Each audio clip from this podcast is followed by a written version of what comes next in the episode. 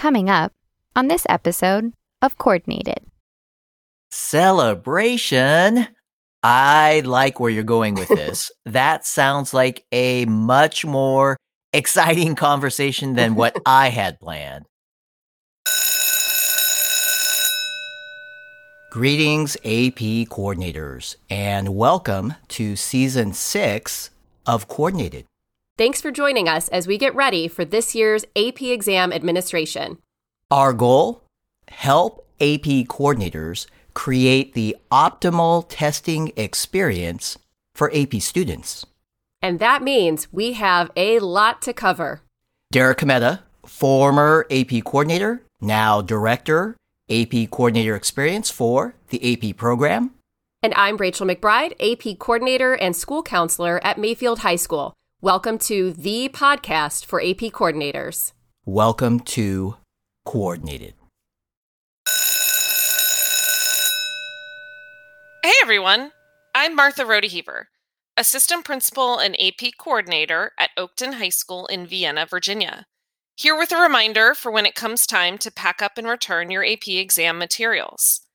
Of course, there is detailed information available in the AP Coordinator's Manual, Part 2, specifically in the section titled Returning Exam Materials. But you may not know there's also a great video available as well. As someone who will pack and return over 3,500 AP exams this year, I can tell you that the packing video is a must for me. The video details the process of packing cartons, including what to pack, what not to pack, what order to pack it in, and finally, which shipping label to use on each carton. There's a link to the video in the show notes for easy reference. We hope you'll find the video helpful. And AP coordinators thank you for all your help. And good luck with your AP exam administration. Season 6, Episode 20 Invoicing and Indicating Unused Exams. Hello, Rachel. Hello, Derek. Uh, you look like you're immersed in yet another weekend project. Your desk looks a little messier than usual, and I see a few receipts. And is that your is that your checkbook? Very observant. You are right. That is my old school checkbook. And I'm also looking for my calculator. oh boy. you see, at home, one of my responsibilities is to pay the bills, utilities, credit cards, car payment, you name it. I get the statement in the mail. I make sure it's correct. I write the check. I mail it in. that is pretty old school. Rachel, as you might imagine, sometimes that process can be a little time consuming. I can understand that. And of course, that sort of relates to our conversation today. Not the part about being time consuming, though. I'm intrigued.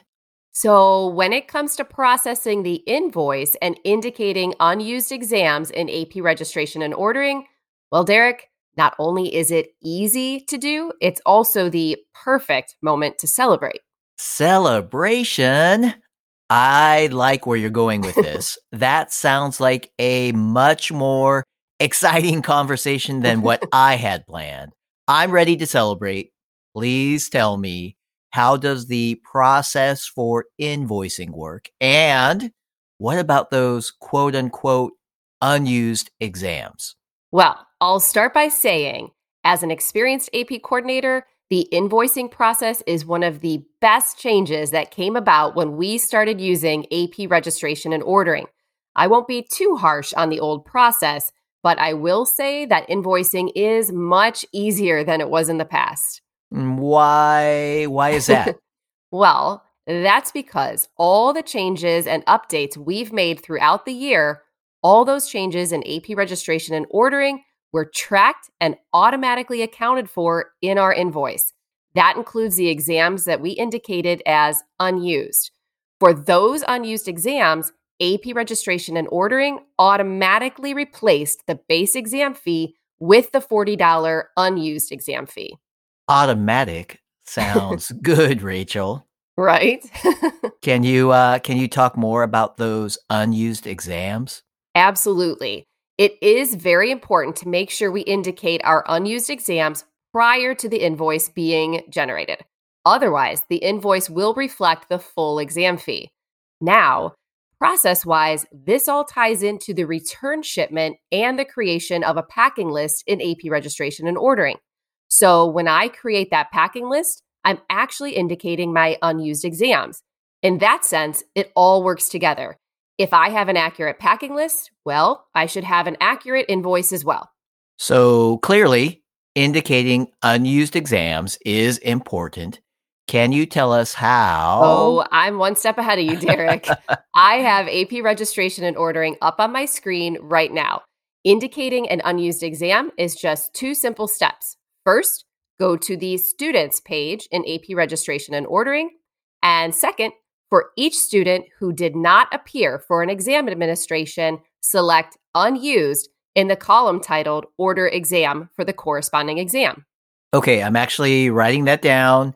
AP registration and ordering, students page, indicate unused, one click per student per exam.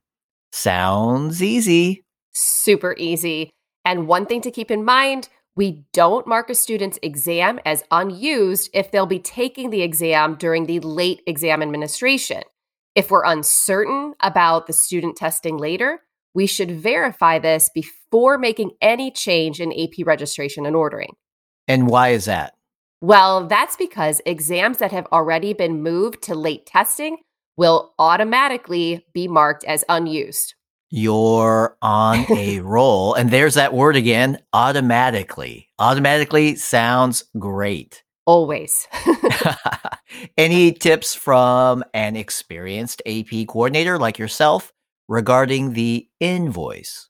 Hmm. Well, I guess we can talk about the billing address.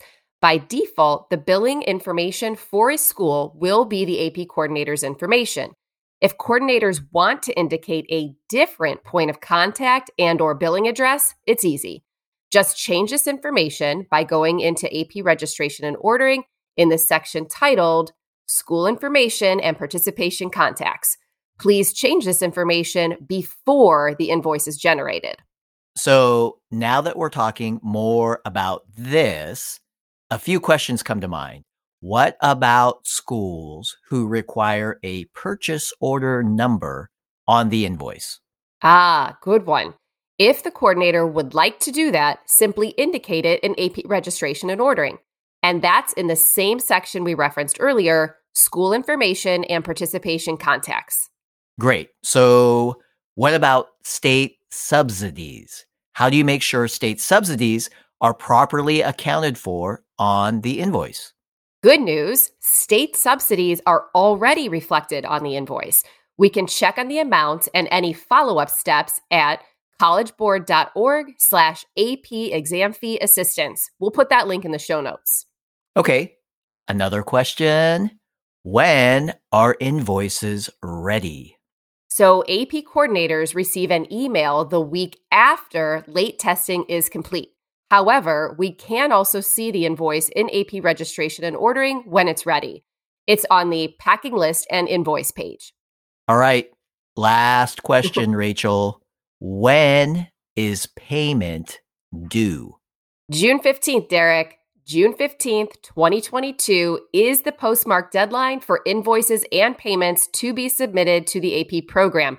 Late payments incur a $225 late fee. Ooh, Let's not end on that note. Let's end with a summary instead. Great. I know you've been taking notes, so let's double check your listening skills, Derek. Here's my summary Indicate unused exams in AP registration and ordering to ensure an accurate invoice.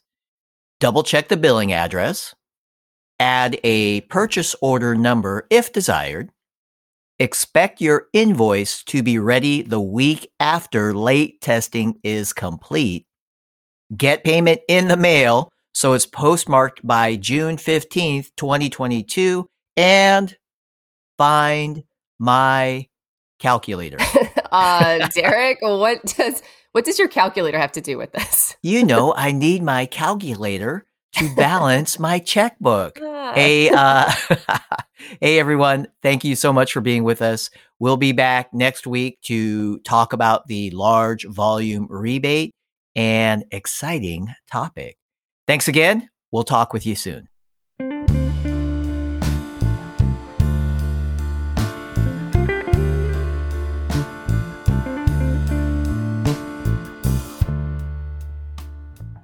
Coordinated is recorded, produced, and engineered by Derek Cometa. Derek also co authors the show, along with Kimberly Casey and Rachel McBride. Audio review by Elisa Aloyo, Dale Glazer, and Tierra Pinto. Our executive producer is Edward Biederman. Podcast logo courtesy of the amazingly talented Amy O. Amy is enjoying her senior year at Savannah Arts Academy. We thank Jackie Ray for our theme song, Good as Gold. Jackie is a former AP Music Theory student at Oakton High School. Additional vocal support by myself, Carly Suge, AP coordinator at Costa Mesa High School in Southern California. Special thanks to all my colleagues in the AP program for supporting our show. And AP coordinators, we cannot say it enough. Thank you. We appreciate you. And for all your support of AP students, you are truly good as gold.